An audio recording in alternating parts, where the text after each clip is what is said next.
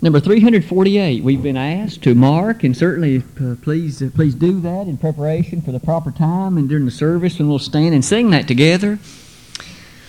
Let me begin the lesson this evening, if I might, with a note of appreciation to those men who uh, Brother Roger announced this morning who will be filling in next Lord's Day in, in, in my absence. I certainly appreciate uh, those three men that have not only the talent, but have more than graciously agreed to use those talents in a way to uh, carry on the services and do a fine and fantastic job in doing so.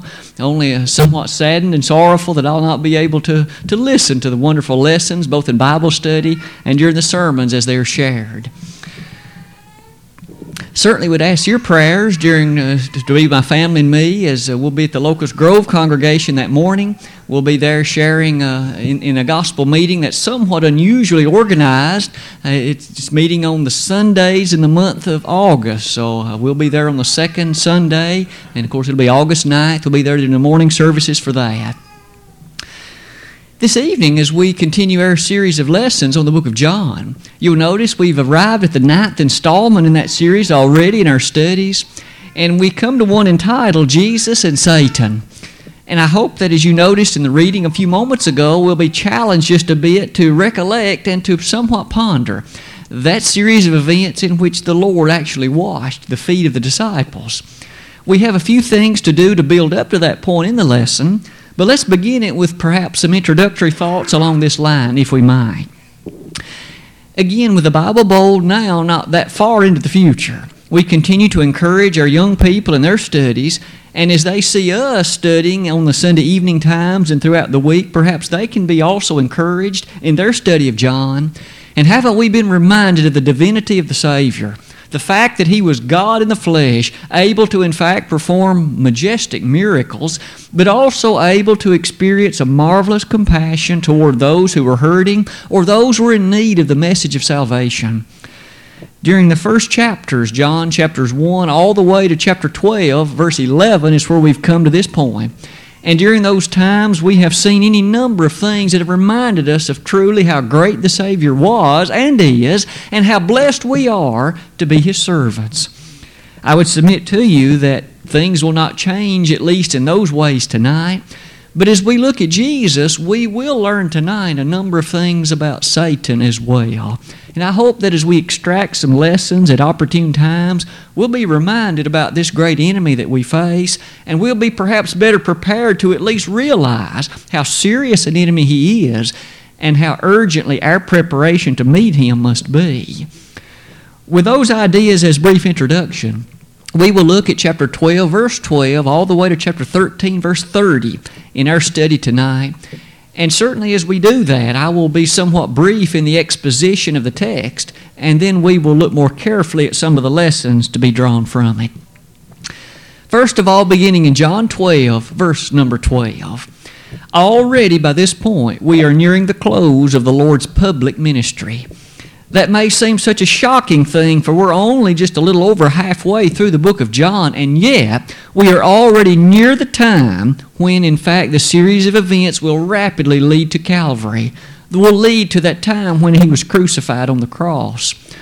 In fact, in John chapter 12, beginning in verse 12, we are rather immediately reminded that he is already near to the place of Jerusalem.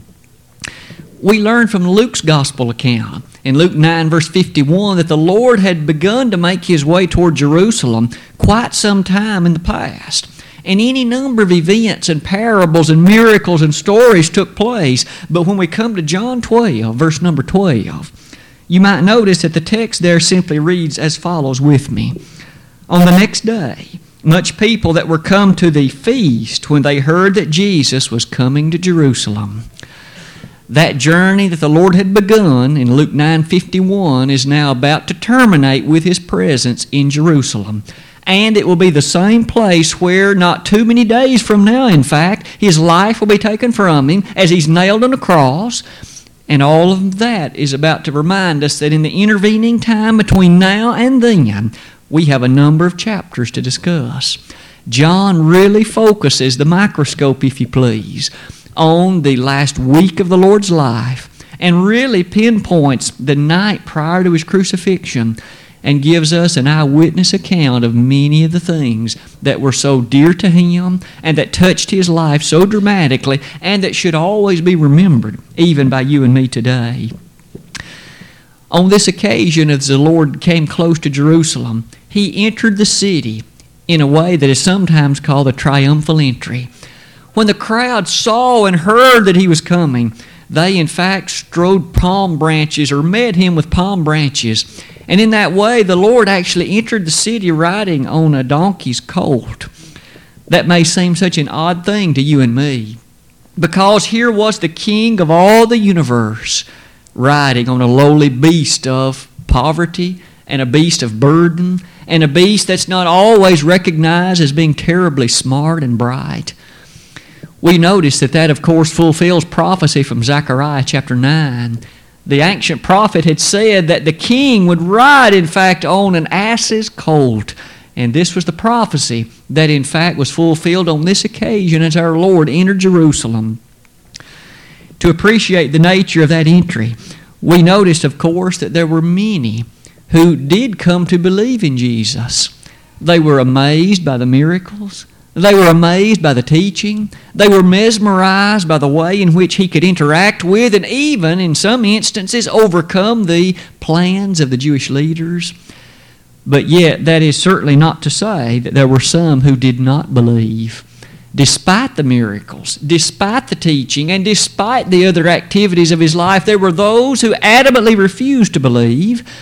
And we'll notice even in this chapter, notice the following classifications. It fulfilled, in fact, some Old Testament prophecy that there would be those who did not believe. Notice verses 37 and following, in fact, in John chapter 12.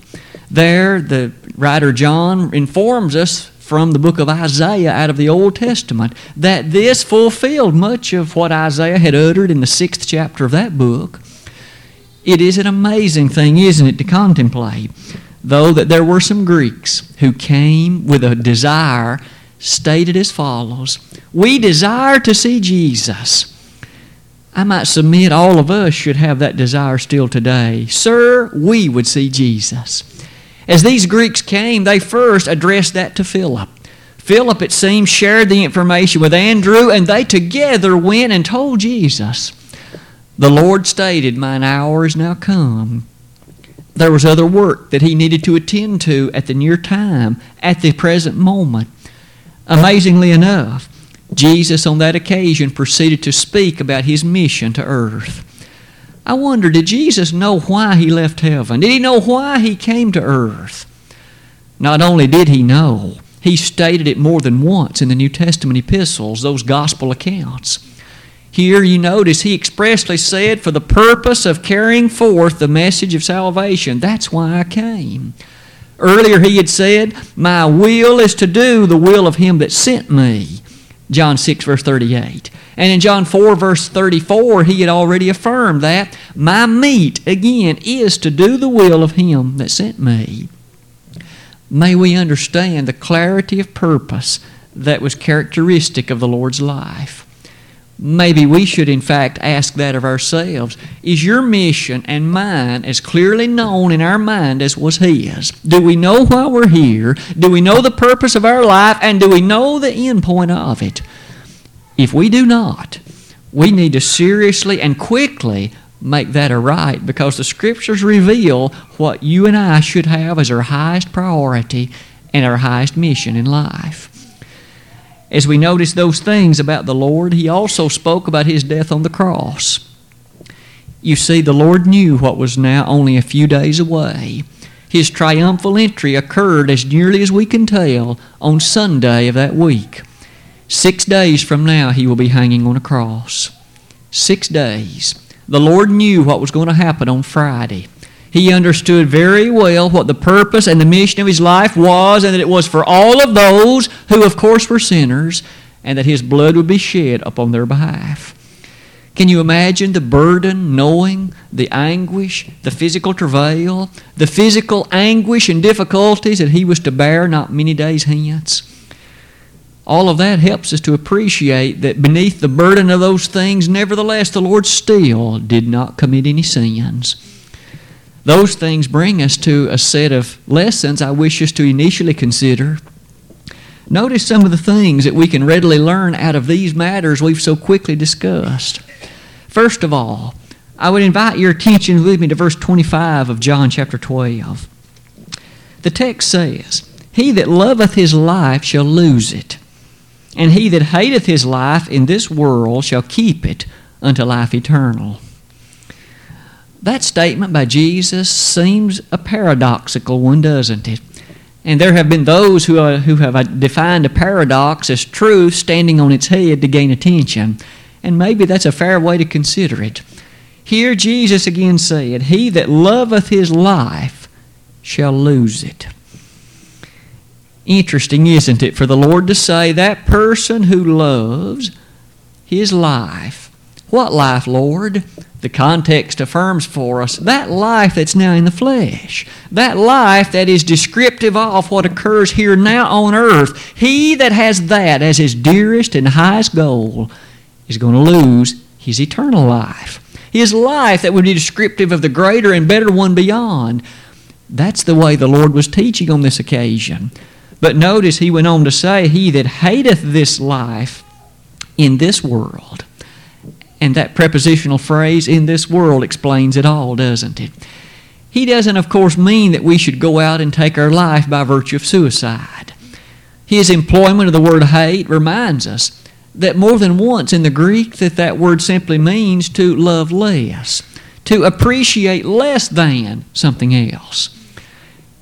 Thus, verse 25 He that loveth less his life in this world shall keep it, his life, unto life eternal. That again helps us see that the Lord's mission and purpose was to focus our attention upon the life that's beyond. That does lead us to ask the question, though, doesn't it? What about you and what about me? Do we love this life here, or do we hate it as described by the Lord? For that will determine how eternity will be for us. If we love this life, we're going to lose that one. But if we hate this life, we will have life eternal for us. That set of questions, of course, prompts us to inquire diligently into the character of our life now. But not only that, notice some passages that are so often used and mentioned by us as we think about the Lord's teaching on these matters. In Matthew, the sixth chapter, especially beginning in verses 18 and 19, the Lord there said, Lay not up for yourselves treasures upon earth, where moth and rust doth corrupt, and where thieves break through and steal, but lay up for yourselves treasure in heaven, where neither moth nor rust doth corrupt, and where thieves do not break through nor steal. For where your treasure is, verse 21, there will your heart be also. And hence the Lord was here saying, Make certain your treasure is laid up in such a place that eternal life will be the reward. Isn't it interesting that John also affirmed for us concerning this world that we are to love not the world, neither the things that are in the world, for all that is in the world, the lust of the flesh, the lust of the eyes, the pride of life, is not of the Father, but is of the world. And the world passeth away, and the lust thereof. But he that doeth the will of the Lord abideth forever. Those two seem to harmonize so perfectly with the text that we've just noted and they seem to move us really toward perhaps yet another lesson. It is found this time in verse number 38. On that occasion, we read that the saying of Isaiah the prophet might be fulfilled, which he spake Lord, who hath believed every report? And to whom hath the arm of the Lord been revealed? That reminds us of the significance of the prophecies of the Old Testament. Perhaps there are times that as you and I read the Old Testament, we perhaps gain some glimpse of the importance of the prophecies found within it. But maybe we are not as common as we should be at appreciating the absolute significance and the great essentiality of those prophecies. For instance, as I've listed for your consideration here, those prophecies, yea, are some of the strongest proofs that this book is from God. Those prophecies are, in some instances, unanswerable arguments as to the inspiration of the Scriptures, as to the identity of the Savior, and as to the character of the New Testament church. All three are addressed in the Old Testament by virtue of prophecy, and in the clarity with which they are set forth, they again are, in some instances, unanswerable proofs of the nature of what those entities really are.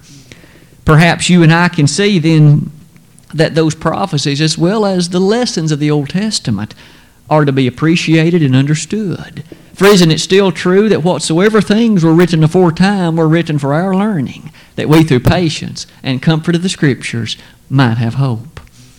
But then in the third place, yet another lesson that we can consider, this one found in verses 43 and 44, especially verse number 43.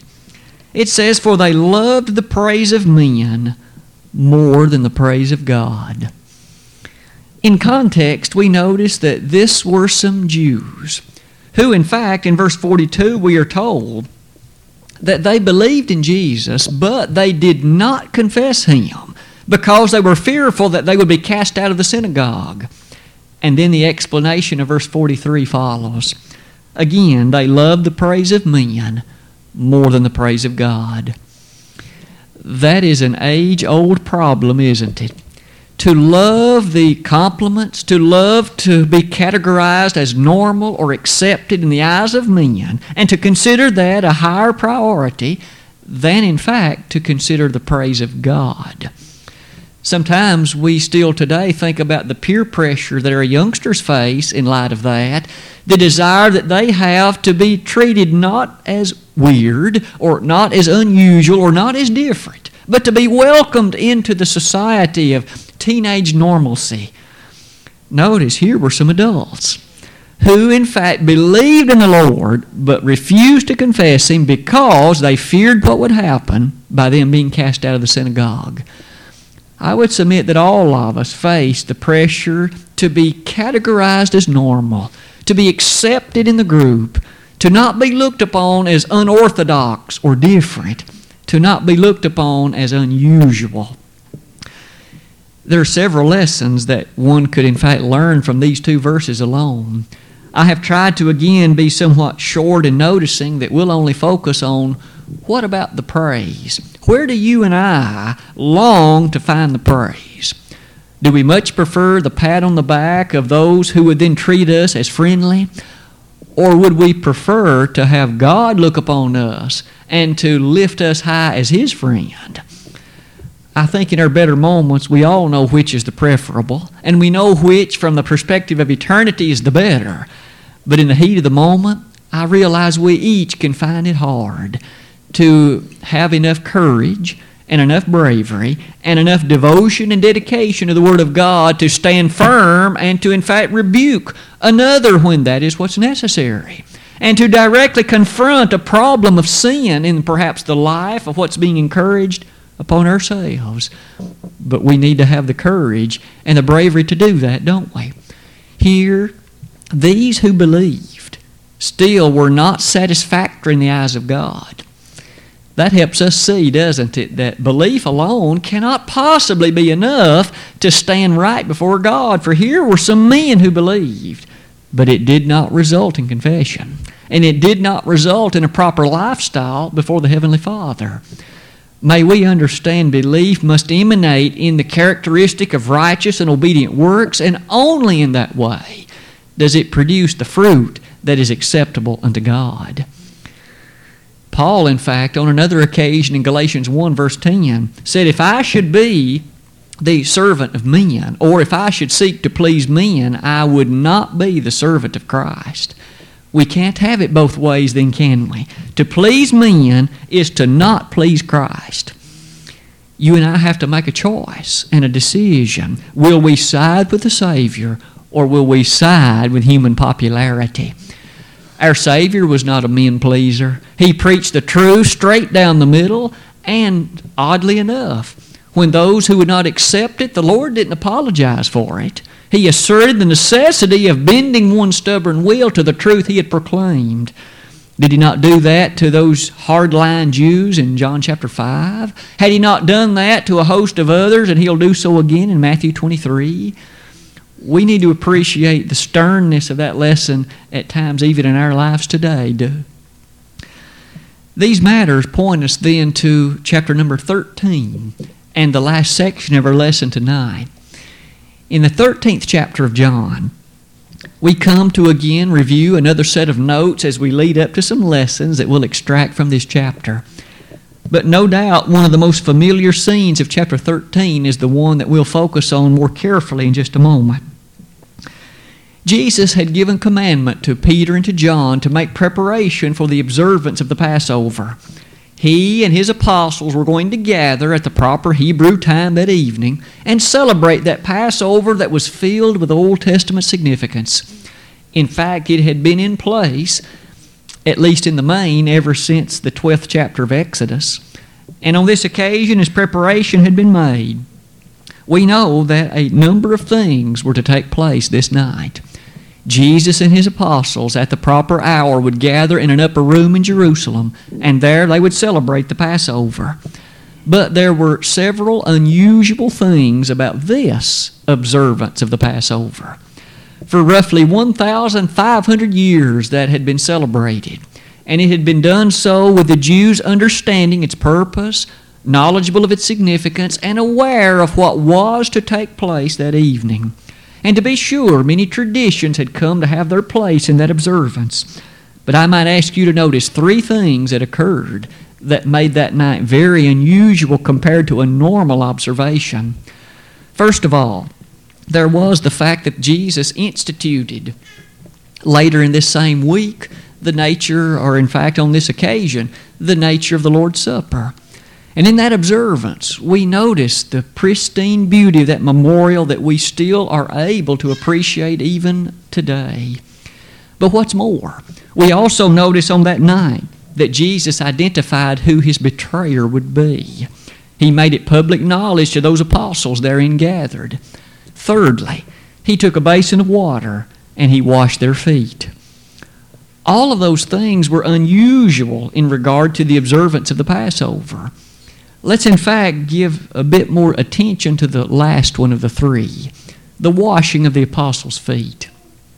As that is set before us in the 13th chapter of John, we are rather amazingly reminded of just how marvelous the Lord's teaching capabilities were. Let's highlight some of these specific features. We're told that Jesus rose from supper, and as he rose from supper, he laid aside his outer garments he took a towel, prepared a basin of water, and proceeded one by one to wash the feet of the apostles therein gathered. As he washed their feet, he came, of course, to Peter, at least in due course. Peter at first was highly resistant. You'll never wash my feet, Peter affirmed. The Lord, in his calm and fantastic fashion, simply responded, Peter, if I don't wash your feet, then you're no part of me. Peter, in haste, responded, Not my feet only, but my head and my hands. And Peter, at that point, was more than excited to have the Lord to wash him. We can also notice that Jesus identified his betrayer that evening. As he did, he did it using some bread. He took a piece of bread, and as the apostles made note of the question, Lord, is it I? Lord, is it I? Jesus had affirmed that the betrayer was present and upon being prompted, the Lord said, Whom I give the bread to will be the one that will betray me. Jesus took a piece of bread and handed it to Judas Iscariot.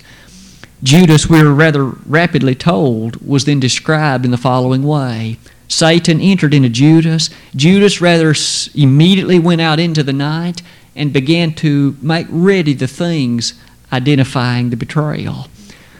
All of that is such an overwhelming thing to consider in a way it does lead us to these three lessons, I think.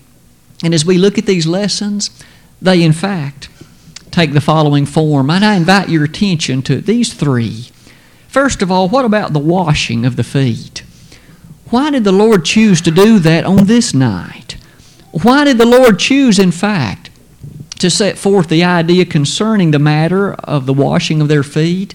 After all, that was not a part of the typical Passover celebration. Notice some of these statements, if you would. The principal idea that Jesus wished to get across to those gathered there was the necessity of humility. the necessity of not striving to be personally great, but to be a servant to one's fellow brothers and sisters in Christ, to be a servant to others. In fact, humble service to others is highlighted on so many occasions in the Scriptures. In Proverbs 16, verse 19, humility is lifted high even in the days of the Old Testament. As the Proverbs writer affirmed, you and I should not be those of a haughty spirit, but should desire to, in fact, live humbly. In Micah 6, verse 8, what was the singular mission of that day? What doth the Lord require of thee, O man? To do justice, to love mercy, and to walk humbly with thy God. Humility was highlighted both in that Old Testament text and also in that earlier one of the book of Proverbs. In James 4, verse 6, humble yourselves in the sight of the Lord, and He shall lift you up. Those things remind us that this scene would have been an unforgettable occasion in the life of these apostles. After all, again, they were shortly to see Jesus go to a cross. If this man, who was truly the Son of God and the Lord of all, would in fact stoop to the point of washing my feet, is that not a symbol of the kind of humble service that I should render not only to him, but to those who are his servants? It is, in fact, a remarkable thing to consider the power of that symbolic message you might notice that there are some in our world, even to this day, who have used that to teach that it is still a proper and right thing for us to wash the feet of each other as a part of service and as a part of worship. Let us read just a verse or two and see, perhaps, why they might initially have reached that conclusion. In verse number 13 and 14 of John 13, this is the statement that is found. Ye call me Master and Lord, and ye say, Well, for so I am. If I then, your Lord and Master, have washed your feet, ye also ought to wash one another's feet. And again, there are some who have taken that statement and affirm that that implies this is an expected part of worship even to this day. That's not what that statement means. In fact, notice just a few other comments that one mustn't overlook if one is to properly interpret this statement and this passage. Look back up to verse number 7, if you would, please. On this occasion, as the Lord had begun to make his way, washing each of their feet, it says, Jesus answered and said unto him, What I do now, thou knowest not, but thou shalt know hereafter. Now, the apostles knew very well he was washing their feet. But yet the Lord had said, What I do now, you do not yet know. So apparently, the major lesson housed in this was not to wash their feet, for that they well understood. Even Peter affirmed, You'll never wash my feet. Clearly, we see that there was something else majorly in the mind of the Savior that went far beyond merely the physical washing of their feet. But notice what's more. We might also easily appreciate a bit later in verses 15 and 16, this is what we read. For I have given you an example that ye should do as I have done to you. Interesting, isn't it? The Lord had just said, You do not understand at this point what I have just done, but yet I have given you an example. Clearly, the example was not the literal washing of their feet. Otherwise, he would not have stated, You do not know what it is that I am doing to you at this point. Then in verse 16, the servant is not greater than his Lord. Neither is he that is, I'm sorry, neither he that is sent greater than he that sent him. Could it be that that is the principal idea to keep in mind? That they were to understand in humility that if he, their Lord and Master, had washed their feet, emblematic of the following idea that the servant is not greater than his Lord. They should appreciate the humble willingness to serve others, to serve their God, whatever it is that He asks and demands of them to do. No task is too small, no task is too meager. And might I suggest, isn't it that way still for you and me today? Whatever the talent is that God has so blessed us with, May we with gladness be more than willing to use it to serve Him and to not let others tell us that's a low talent or that's a noble talent. Friend, any talent that God has given us is one that can be used in some way to His glory and to His service. And may we be more than eager to discover ways we can employ it to carry out His will and to do so for the betterment of the human family in regard to the grace of God. But that only points us to yet a second lesson in this same 13th chapter. Notice, what about the thrust of verse number 17? It says, If ye know these things, happy are ye if ye do them. And I've simply entitled that Knowing and Doing. We each, I think, are very apprised of the value of knowledge. We encourage our youngsters in their pursuit of knowledge. We, in fact, demand that they attend school systems, perhaps for 13 years and then on into college for another four or five or more years. And as we encourage that, we admire their dedication to learn and to master and to learn to apply that which they have come to be so familiar with. But might we observe in the spiritual realm that knowledge alone is not sufficient. Knowledge alone needs to be, in fact, meet application, to meet implementation, to put it simply, to do it. And here, notice he said, If ye know these things, happy are ye if ye do them. Where is it that happiness is thus found? Is it in knowing, or is it, is it in knowing coupled with doing? And it's the latter, isn't it? For again, the Lord used that little word if. Isn't it amazing how much truth can be housed in such a little word, two letters? If, he said, you know these things, happy are ye if ye do them. Two times the Lord used the word if, implying a condition, and it's only that we notice that happiness is found by both knowing and by doing. I've listed some other thoughts for us to consider in light of those things. May we revisit Eve in the days of the long past. Did she know the will of God? In fact, when Satan questioned her about it, she was able to quote verbatim what it was that the Lord had said to her. You are not to partake of that tree in the midst of the Garden of Eden. In fact, you're not even to touch it. She very well knew that, but now the question, knowing it, did she do it? And now, of course, the answer is different, isn't it? Though she knew what the Lord had said, she did not implement the restraint that He had commanded. Thus, she did not put into practice that which He said. Was she happy? Was she blessed? Was she favored by God? Of course not. Sin entered into the world, didn't it? She, of course, shortly thereafter gave to her husband Adam. He ate as well. And we have often noted the misery, the sadness, the sorrow, and the sin that came into the world on that occasion. Maybe yet another example. In Matthew 7, verse 24. We have often noted the familiarity of this familiar story, but certainly not only is it good for our children, our youngsters, it's good for you and I as older ones as well. Notice there Jesus talked about a foolish man who built his house on the sand. The rains came, the winds beat upon it, the floods, in fact, began to beat around that house. And the Lord said it fell, and great was the fall of it. But he also spoke in the same passage about a wise man who built his house upon a rock. And though the winds came, and though in fact the rains came upon it, it did not fall because it was founded upon something solid. What was the lesson in that? What did the foolish man represent? And what did the wise man represent? The representation of each was stated by Jesus. The foolish man represented a person who heard but did not do. The wise man, on the other hand, represented one who not only heard but did implement, but did do that which he had heard. And hence, we can ask today are you and I the wise or are we the foolish? Are we founding our life upon something solid and strong by not only knowing but doing what we know we should be doing?